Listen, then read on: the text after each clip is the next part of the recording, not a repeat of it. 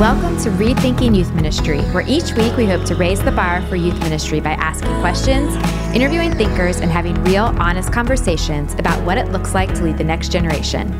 I'm Sarah, and today I'm thrilled to be joined by Crystal. Hi. Ashley. Hello. And Chef. Hey, everybody. And today on the Rethinking Youth Ministry podcast, we're going to be discussing what you need to know about Generation Z. So, in case there's anybody who doesn't know what Generation Z is, what what are the years we're looking at here, the ages? What includes Generation Z? Generation Z is defined as kids who were born in 1995 or later, Okay. which means the oldest Gen Zers are 22. They just graduated from college. I would hmm. say that anytime it's the bubble generation, like mm-hmm. right at the end or right at the beginning, they don't have all the characteristics. I'm a bubble generation kid mm-hmm. right between Gen X and the millennial Yeah. generation. I don't have all the characteristics of either. So I would say, for the purposes of our conversation, Generation Z is really kids who are seniors in high school Yeah. and below.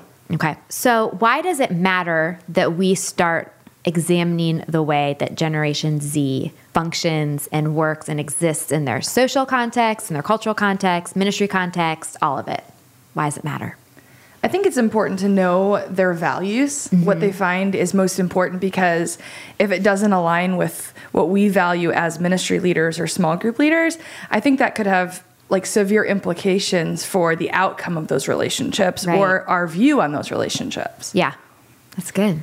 And I think when people talk about generations, what they're they're not really talking about age. What they're talking about is culture mm-hmm. and beliefs, and like Ashley said, values and practices. And I think anytime we intend to do ministry with a culture that's not our own, we have to learn a lot about that culture. If I were going to move to a different country and do ministry there, I would learn to speak their language and I would learn mm-hmm. what matters to them and what's offensive to them. And that's true when we're leading a different generational culture as well.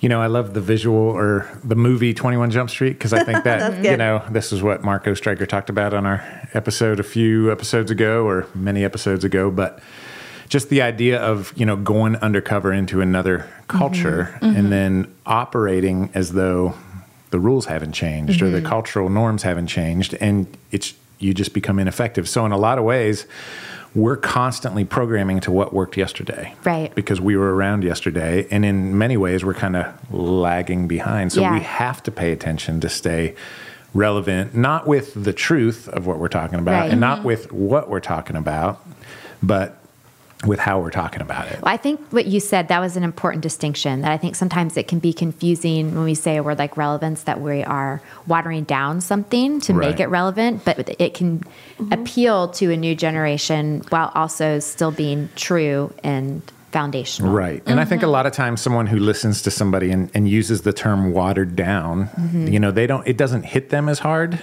because they operate by a different value system. Yeah. Yes. But I'm mm-hmm. trying to get kids to feel that same punch you felt years Yeah. ago that they're not going to feel if you talk about it the way you talked about it or they talked about it with you when, when you were a kid or whatever. But, you know, it's, it's, it's just so important. And I think the other frustrating thing about it, you know, as somebody who worked in middle school for years, is people always ask me, "Do you survey your middle schoolers?" I'm like, "Heck no!" Like they don't know, and everything. I mean, that's the thing. They don't Yeah. know what they want, Right. Right. And Yep. so it really takes a skilled eye to be paying attention constantly Mm-hmm. Yeah. about what it is that they're responding to well, and we just need to study it. The good news is, we live in a world where.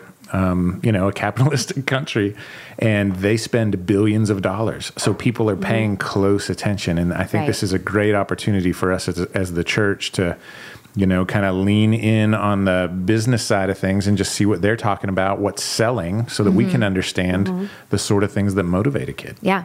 That's great. you know years and years ago a youth pastor i was serving with said hey this this generation we're serving is different than previous generations. Can you just go do some research and find out why? And so i did. I did lots of googling which is always effective to find Yeah. accurate information. And i came across this idea of generational change and it brought me to generation y which was eventually renamed as millennials. Mm-hmm. And and it was just so helpful but all the information that i found was not from the church. Right. it was always from marketing organizations. Yeah. and in fact at the time there there was a website that just talked about what is trending with this generation right now because they're so driven Yeah. by getting the disposable income of teenagers Yeah. you know, it's uh, as a teacher, and one of the things people ask me about, like what prepped me to be a student pastor, uh, and I was like, I basically steeped in their culture as Yes. a teacher be- mm-hmm. for eight hours a day, and they talk like you're not there. Mm-hmm. And if if you become a student of them, you can learn so much about it. So as a teacher, you know, who's trying to get kids motivated about whether it was calculus or physics or whatever I was teaching that day, it was like I'm trying to figure out ways to connect with them. But the good news was I could just watch, you know, Yeah. and mm-hmm. and then and then there were even some kids I could just ask like did that work or did that not, Yeah. work those sorts of things i know crystal you mm-hmm. and ashley you were Yeah, yeah, they're all teachers for years background. and it's just so interesting to One of my favorite things that I've done Yeah. in recent years was because I've been out of the classroom for about five years now. Yeah. Is I go back to substitute teach on occasion. Right. And- for the money Oh yeah, super for the money. Always Listen, for the money. I could buy lunch for that. hours. Uh, Yeah. No, because of the nice way they treat you when you're a substitute teacher. it's all the respect I all the get. respect and honor. yeah, it's so great to spend a day with actual teenagers who are not in a church and who Yep. act differently when they're not in a church. Right. And you can ask them anything you want because your only job is to keep them alive and out of jail that day. Like there aren't a lot of expectations for actual learning. Right. So I'll always ask the question while I'm there, what are some things that adults say that you don't say or what are some things that adults think you say or think you like that you actually don't? And it is so clarifying. That is a great question. Every time that happens because they'll be like, "Oh, adult guys keep calling me bro, and that's weird and old." And I'm like, "Oh, it is. it's weird to and old. self. It is, okay, bro. thanks." No. So it seems like some of the things that we would notice about this next generation would only make sense when compared to the generation before it. So, what are some of the things that we've noticed about the millennial generation that gen- how Generation Z is different? You know, I just recently watched this simulcast um, by Barna, which was talking about their new release. They were studying Gen Z and trying Okay. to figure out that very thing, and that was what was most interesting to me was since I am a millennial, Yes. um, how are these teenagers different than the people who are currently leading Yeah. them? Because I think that's so important. And um, to me, what stuck out the most was really uh, the reality that they really are a blank slate. They're considered the first post Christian generation to exist. Yeah. And I was thinking the implications that would mean for us as youth pastors and the influence and the importance of what we do is more important than ever and the influence potential that we have is Yeah. greater than ever. And the other thing that I thought was most important, I remember they showed this one graph where they talked about millennials um, when they asked millennials what their primary mark of adulthood was, their answer was typically emotional maturity, Mm-hmm. where Generation Z answers financial independence.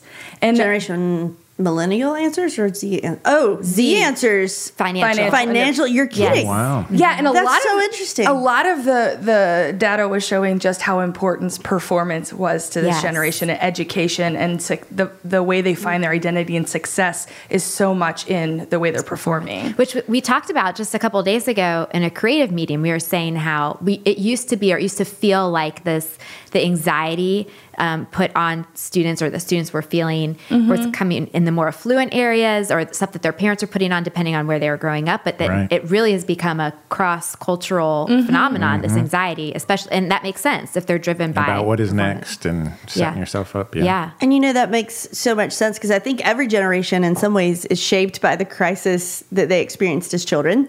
And the crisis that, that this generation experienced was the 2007 2008 financial crisis. yeah, the recession. And they saw families losing homes and families who made maybe poor financial decisions or great financial decisions And still experiencing burned. extreme Yeah. instability. And I think that really shaped what they said I'm going to do different when I grow up. yeah Yeah, that's interesting. the um i had a volunteer who worked with a company and he kind of sent me a internal copy of their marketing Uh-huh. research that they had done on this generation and they said the most interesting thing they said that this generation is the the the generation that's most like them are the baby boomers which i thought was interesting but and then it made the point that they have watched the generation before them, everybody getting a trophy for everything, Right. and they just don't buy that anymore. They don't want to be Yep. given a trophy unless they've earned it. Yeah. Isn't that interesting? Yeah. And that that they I, and I guess that goes straight to the hard work thing. Yeah, You yeah. know, that they are they're going to achieve on their own, and they don't want someone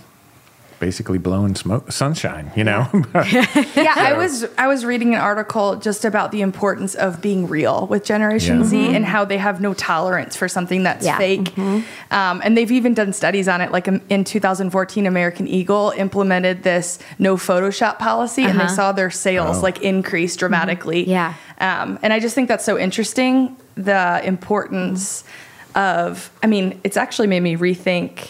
You and I, Crystal, Oh, were talking about how we we, do just talked about this. communicator videos and Yeah.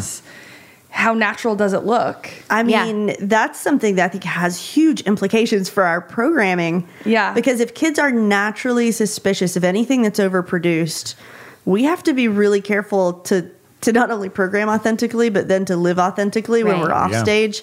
Um, I see this in my small group all the time. They're obsessed with things that I think that is so poorly done. Like, why would you watch a video that is edited so badly together and it looks like this person's just staring into their computer like screen? What are you what are you doing? but but to them that's a mark of this is real or this is It's just an authentic. It's not overproduced. Yeah. No one's trying to sell me on it. Yeah. But from a, if you're standing on stage and you're talking as though, Mm-hmm. you know, you're not perfect. I know I've had several Yes. Um, over the years, several youth pastors come observe or I'll speak or something. And I can't tell you how many times someone said, I can't believe you're so honest with them about, you hmm. know, things that I worked on, worked on or struggled with, or, Yeah. you know, and that I'm still not perfect in s- certain things. And I'm like, well, I mean, again, I steeped in their generation for mm-hmm. 10, 11 Yeah. years teaching. And it, if, if you're not authentic, they don't trust you. It's Yeah. so true. And the church, for how long, has just, Oh, yeah. you know, I mean, the whole scene of driving in with your minivan and dad turning around or mom turning around or whoever, grandpa turning around, whoever it is saying, we're going to be a family that gets along. Yeah. You know, Even that though you just had your doesn't biggest work. fight in the car. Right. It doesn't work for them. They don't connect. They don't trust it, which may be one of the reasons we're seeing them I- leave. I saw this with one of the girls in my own small group, and maybe maybe I talk about this particular group of girls a lot. They're the ones I'm living with and doing life with right this second. And we had a series at church that I thought was hyper relevant. I thought it was right on point. Um, it utilized sort of a, a Snapchat theme, which I thought great job.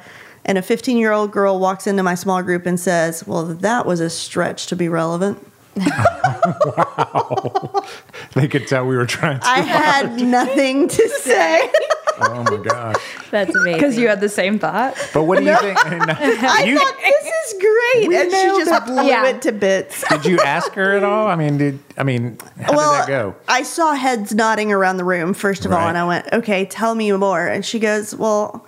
It's just obvious that they're trying to connect with teenagers by using Snapchat. Like we haven't seen that before, and Oh, I was my like, word. Uh-huh. "Oh man, this That's makes amazing. everything we do a little bit talk tougher." to me. Speaking Yeah. of Snapchat, I was just that just made me think of Instagram and Facebook and how the story has become so much more popular than they're posting. Yes. Yeah. And the whole idea of the story is that this is real, this is life. Yeah. And it's not necessarily like how you're trying to portray your life, which Right. are what the posts feel like they are. Is that why they have their other accounts? Mm-hmm. It's Yeah. because they know their parents can't handle. You know, they've got to mm-hmm. they've got to do It's that true. for survival. Yeah. Mm-hmm. But for their friends, they've also got to have this other one to be authentic and be like, you know, both sides. You also understand why I need that highlight reel out there for grandma. But the reality is, you know, this is who I am. These two accounts are who I am. That's something I have noticed about this generation that I think is really interesting. I mean, we're all a reaction to the generation before us, right? Mm-hmm. We're all sort of a reaction to our parents, and and research shows us that the millennials are the most collaborative culture that that has ever been. And these students are the opposite of that. They hmm. they go underground with social media. So we saw everything take a turn from MySpace and Facebook. It's all out there. Everything I think is mm-hmm. on Twitter to underground and pictures that disappear and private conversations and direct messages and private texting groups and everything they do has has gone underground i think because they saw the mistakes of the last generation and they were warned and warned by people like us Yeah. not to make those mistakes yeah. I Actually, haven't thought of that. That's so interesting. I was reading this report by Google, and they uh, mentioned, and I know that any study on a generation, it's so hard to like land on a number because I feel like it constantly changes as they learn more about that generation and they get older. But this study said that 70% of teen YouTube subscribers saw their YouTube their favorite YouTube influencers as more relatable and um, more influential than traditional celebrities, which is so Oh, opposite, I think, Yeah. of the millennial culture, For sure. where we look to celebrities and they're like, "Nah, no, no big deal. That's fake. Right. I want YouTube," which to them is more real. Yeah. Right, micro influencers. Hey, I I found a YouTube statistic too that I just thought was too interesting. The Generation Z has an average attention span of eight seconds, Huh. which is now shorter than most YouTube ads. So YouTube is having to rethink their ad strategy Wow. because the attention span is that short. That if That's you haven't caught me in eight seconds, I have clicked Because to move past their you. attention span I was can believe shaped, it. I think, by Vine, which was six seconds. Interesting. Interesting. Anyway, Well, I just thought that was neat. I mean, I have a 14 year old that, I mean, that's it's the YouTube and a 12 year old, and it's the YouTube those videos with you know, and you listen. I listen to them like, oh, you know, like I can't stand that, that person's voice or the way they're doing that or something like Yeah. that. And I'm, you know, because I have never seen it, I just hear it behind me in the car or whatever. But I mean, Casey Neistat, I don't know if you've ever seen his stuff. He's just, I mean, my 14 year old thinks he's the greatest thing. I mean, and Yeah. he's on there in a ripped t shirt and messing around. I mean, I and I, I kind of like some of the stuff, but so we have this brilliant we have this brilliant um, person on staff. Her name is Casey Lanier, and she told me yesterday that YouTube is the behind Google is the second biggest search engine on the internet. That's That's I believe fascinating. it. insane. Isn't I that mean, crazy? Yeah. Forget instruction booklets. Just go to YouTube. Oh, for sure. Yeah. I wonder- Absolutely. Anyway, it's nuts. That is interesting. Ashley, I want to go back to something you said earlier about um, the information you saw in Barna, and you said that this generation is more of a blank slate than any I'm so other glad you went generation back to before. this, and I thought that was driving me crazy. that had is a lot so to say? interesting to me. No, I have so many questions. Well, I I, mean, I I listened to the same simulcast that you did and looked through some of those charts, and I, I thought it interesting because the generation before they've had a negative perception of church. So, so if they were coming back, they were trying to undo some kind of baggage or something that church has done to them. But this generation has no imprint from the church at all, Right. and so that. Ha, lead, leads to a lot of interesting possibilities for what the church can do. Yeah. You know, I mean, the whole model. the whole model of trying to create an environment that would draw them in or whatever or convince them that they should we don't need to necessarily do that i mean Yeah. because but the other thing that's different is i feel like my generation felt like if we show up they're going to expect us to come back next week this generation's like if I don't i care. show up i don't don't care right i mean it's such a consumer Yeah. like mm-hmm. you know there's no you're not signing up for anything if you show up one week Which we've so- noticed in, mm-hmm. in attendance numbers with churches as well, right? Oh, I mean, over the course of a year, mm-hmm. kids are coming about 50% of the Right. time, is the average. Oh no No, it's less way than less that. than that. Way even less now. than that. Yeah. Oh, the attendance pat. Well, the technology side of things, the fact that churches are available Right. online, the kids are coming less often. But the one thing that was interesting that I was starting to see as I um, was finishing up at North Point was, especially first timers. First timers could come once and then disappear for six months and show up again, Yeah. and then so.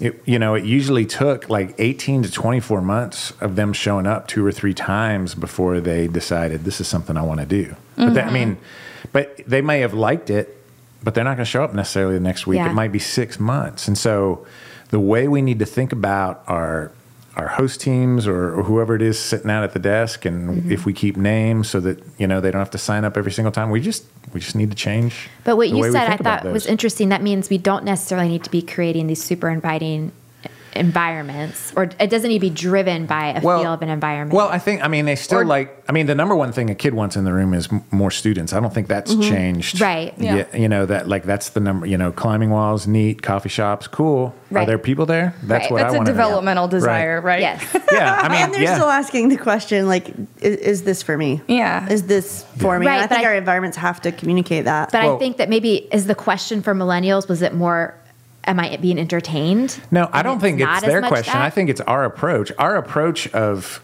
um, convincing them that they should come here, uh-huh. or convincing them that it's, it's not as bad as you think it's going to be, is the mistake. Mm. Mm-hmm. Is the because mistake. right then and there, I'm going, well, I mean, if I, if I'm if I'm just showing up and somebody tells me, well, it's not as bad as it used to be, I'm going, I don't know what it used to be. yeah. And if it's not as bad, it still must be pretty bad. You know, I mean, so I mean, and and I've always felt that like, oh no, no, we're you know we're our- we're church people, but we're not like most church Right. people. Mm-hmm. Well, So I don't know any church looking people I don't like. You know, Yeah, what are- does that even mean? What are the needs that are driving them that would drive them to go to a church that they could find something in church that they wouldn't find someplace else? What is it that we have to offer this I mean, generation? I love that this generation cares so much about authenticity. Mm-hmm. And I think that's something that the church has to offer if we do it right is an authentic message from an authentic savior surrounded by authentic community. Right. Uh, what could Right. what could be more enticing than that? Right. Well, and I think, I mean, a, a big push is I walked in a church the other day and it said a community of believers, da da da da da, and I thought. Well, if I'm not a believer and I Yeah, walked in then I'm here, out. then Right. I'm clearly out. an outsider from the moment I walked in the Right. door. So, can we create an environment where people can, you know, and this is tough, belong before they believe? Again, this has come up several times in our podcasts, but um, no, every this isn't new. That it, I mean, every generation, every kid wants a place to belong. right. So, can we offer belonging in the church? Well, and I think even more um, with the technology piece. I mean, they're so connected. We, I mean, we know this. They're so connected, but their ability to have relationships with depth, face to face, is lacking. And so that's something the church will be able to always offer that technology can't. You know, this is something that we're trying to figure out, right? Or, and by we, I mean, I am trying to figure out in the group that I'm leading right now is I have girls in significant friendships and significant relationships with people who live across the planet. Mm-hmm. And help coaching them through that, not just in a don't do that because it might be a scary person on the other side, but in reality, it really might just be another teenager. And this is the world you live in and these are real relationships. I have one with a boyfriend across the country which as her leader has its advantages. I'm like that's not the worst thing. Yeah.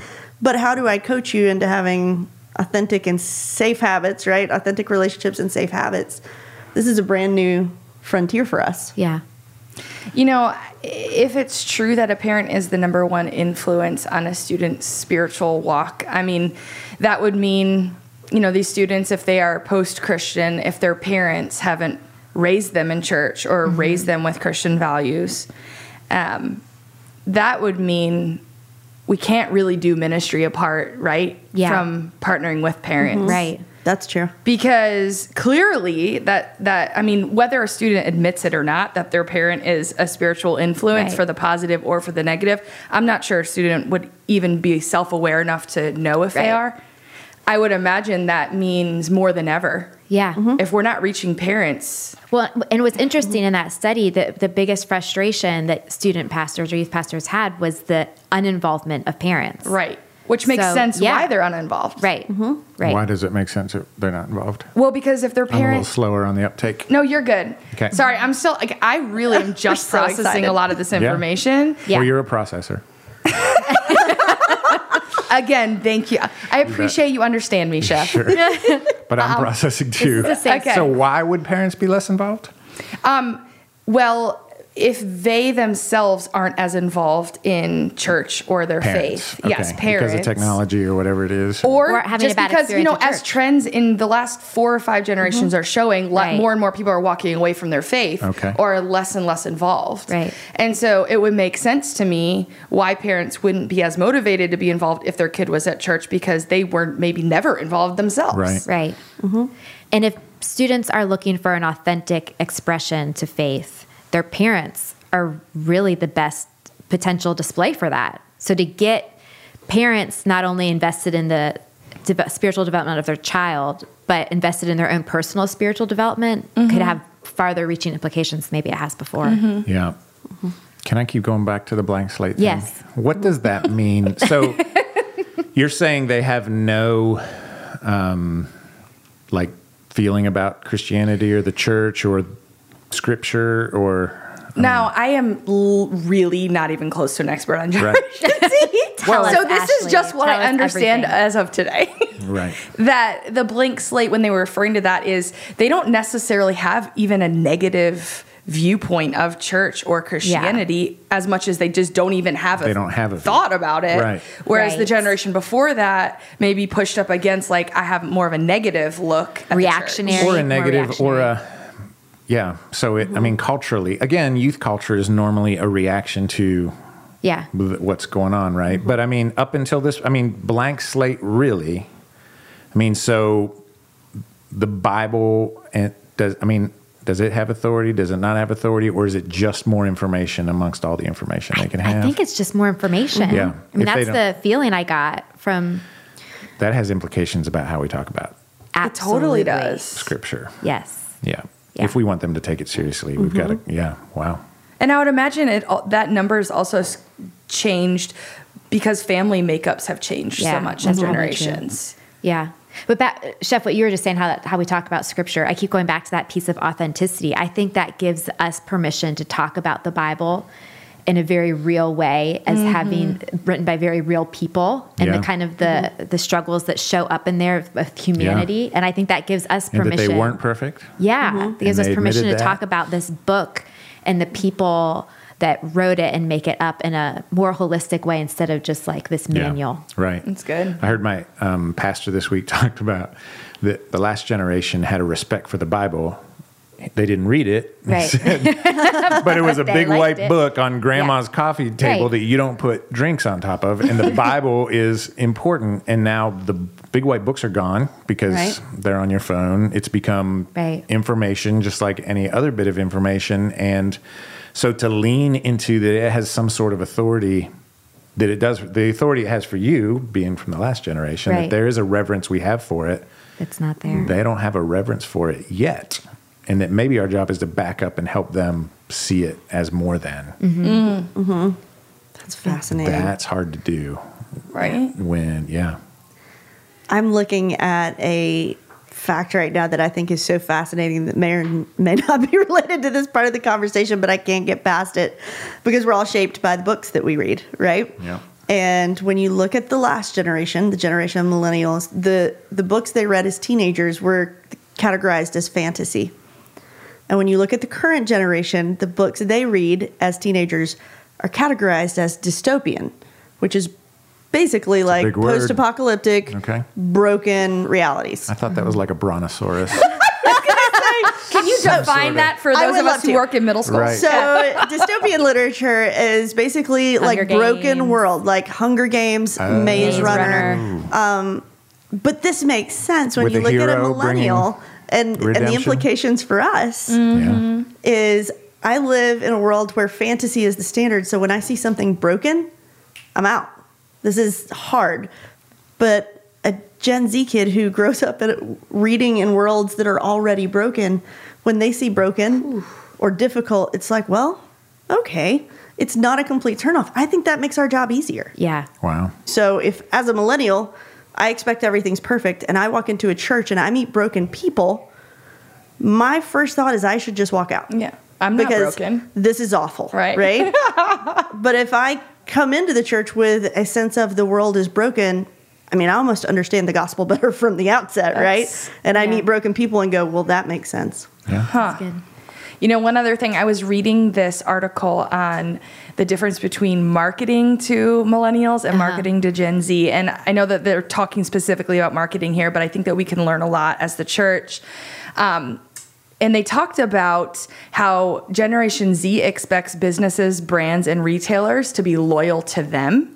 Oh. And if they don't feel appreciated, they'll just move on to something else because millennials will be, it's not, it, well, millennials and what's before that? Gen Generation X. X. and Generation X, it's more about them being loyal to the business. Uh-huh. Mm-hmm. So it's kind of flipped, Yeah. which in church context, that would be rather than them coming to us, it would be us going to them Yeah. in this generation. That's what they would feel more value because we're more loyal to them. Yeah.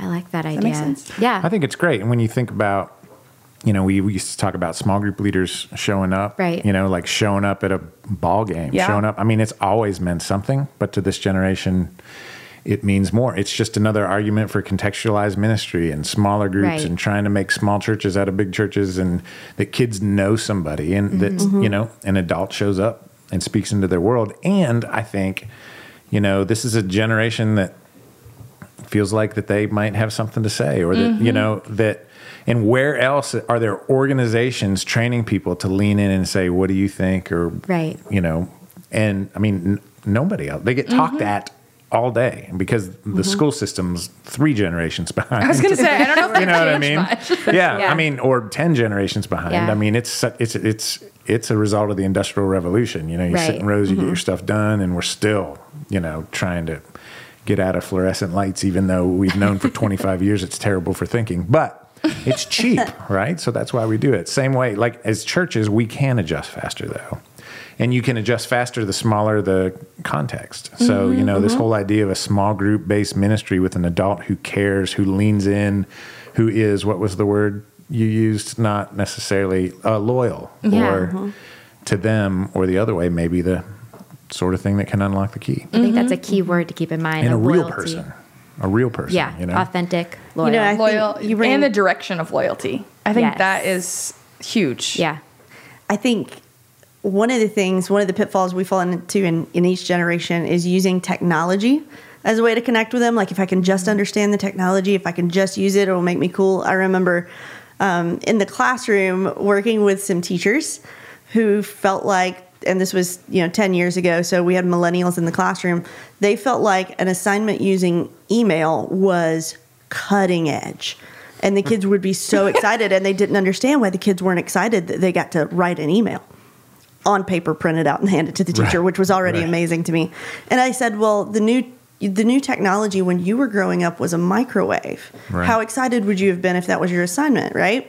It wasn't new to you, it was just a tool. Right. And email's what their parents use, it's just a tool. And I feel like with this generation who grew up in a time where they had screens everywhere and everything was smart and they were 4 years old when the iPhone came out, for them it's just a tool. We're not mm-hmm. Yeah. newer or cooler because we use this app or that app or this technology or that technology.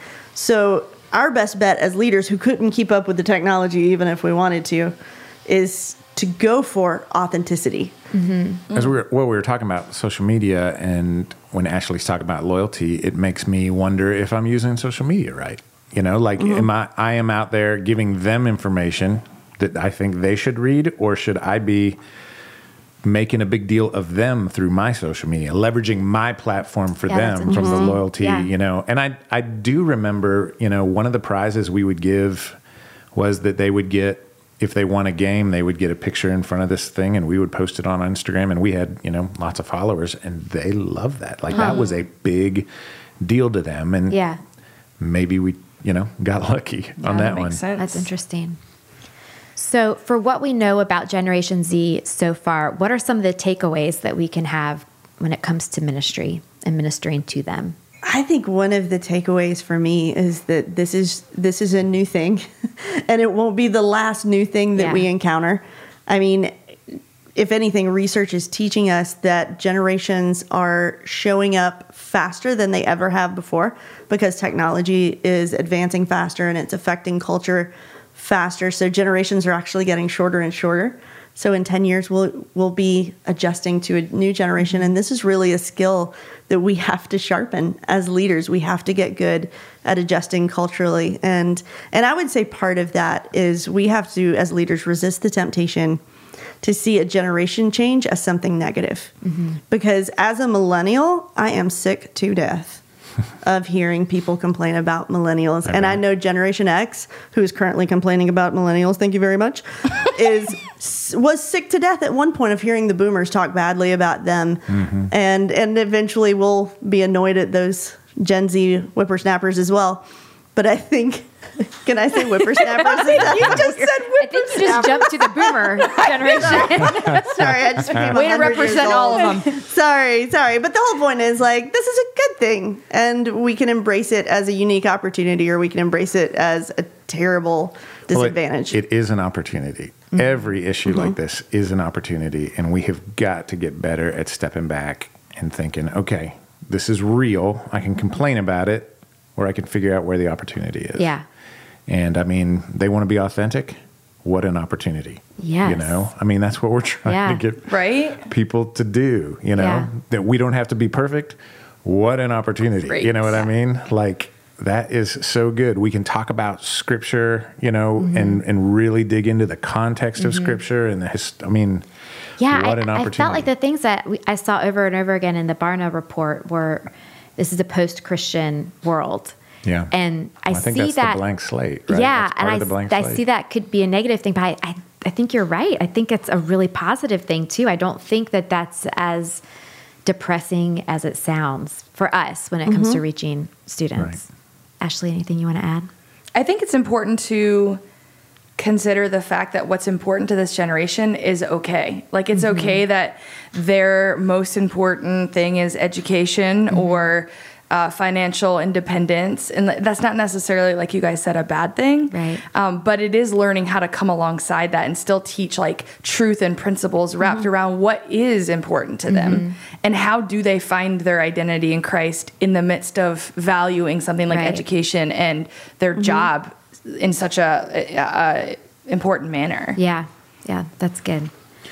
I think that just as leaders of this generation, we have got to get real comfortable with um, wh- one. We have to figure out what we think is timeless and what we the message we want to teach. We have to be comfortable and confident in the fact that we're not changing the truth we're teaching. We're just changing the approach, and we also have to get comfortable with the fact that the generation there may be generations who don't understand. And then mm-hmm. they may say to us, you know, like, why are you not teaching the truth? Well, I am ah. teaching the, truth. you know what I mean? so but, but they, they're uncomfortable because they don't feel the weight of it. We're not have the same trying needs that to have them feel the weight of it. This is not directed at you. I, I remember I used to have the parents come in and watch, you know, our program, and one of my favorite lines was, "What did you think? You didn't love it? That's okay. Yeah. it's mm-hmm. not for you." like that's actually a good sign. Yeah, yeah, don't and it, and it is a good sign. And if we're you are something wrong. programming so that you know an older generation is happy with it, Right. You're gonna miss this generation. Man, and what so, a proactive move, though, to do that. well, That's gosh, cool. I mean, if you're leading, people won't understand. If you don't have anybody that's looking in at what you're doing that doesn't understand you or isn't asking questions, or maybe they're just not mad at you, you're not leading. You're just Mm-hmm. Doing you the status quo. You're just doing what's going to keep you out Yeah. of trouble, and that's not enough for this next generation.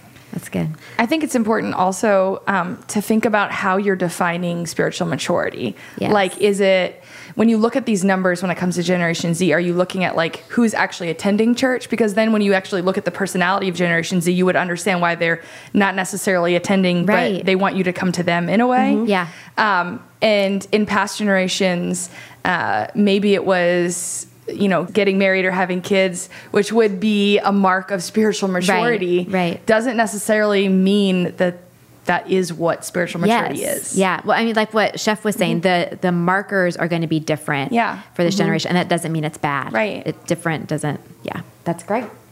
Well, this has been a great conversation, and we've talked a lot about uh, the simulcast that Barna put on and the book Gen Z that they've made. So we're gonna have links to all of those in the show notes, but we also want to do a giveaway for that book as well. So follow us on Instagram at XP3 Students to make sure that you are able to participate in that. Thanks for joining us for the Rethinking Youth Ministry podcast. If you enjoyed today's episode, we'd love you to subscribe to the podcast through your podcast app. And while you're there, we would love for you to leave us a review. Let us know how we're doing and what we can do to make this podcast better. If you want to dive deeper into what we talked about today and to check out our show notes and links to resources mentioned in this episode, visit our website, rethinkingym.org. Until next time, thank you for listening.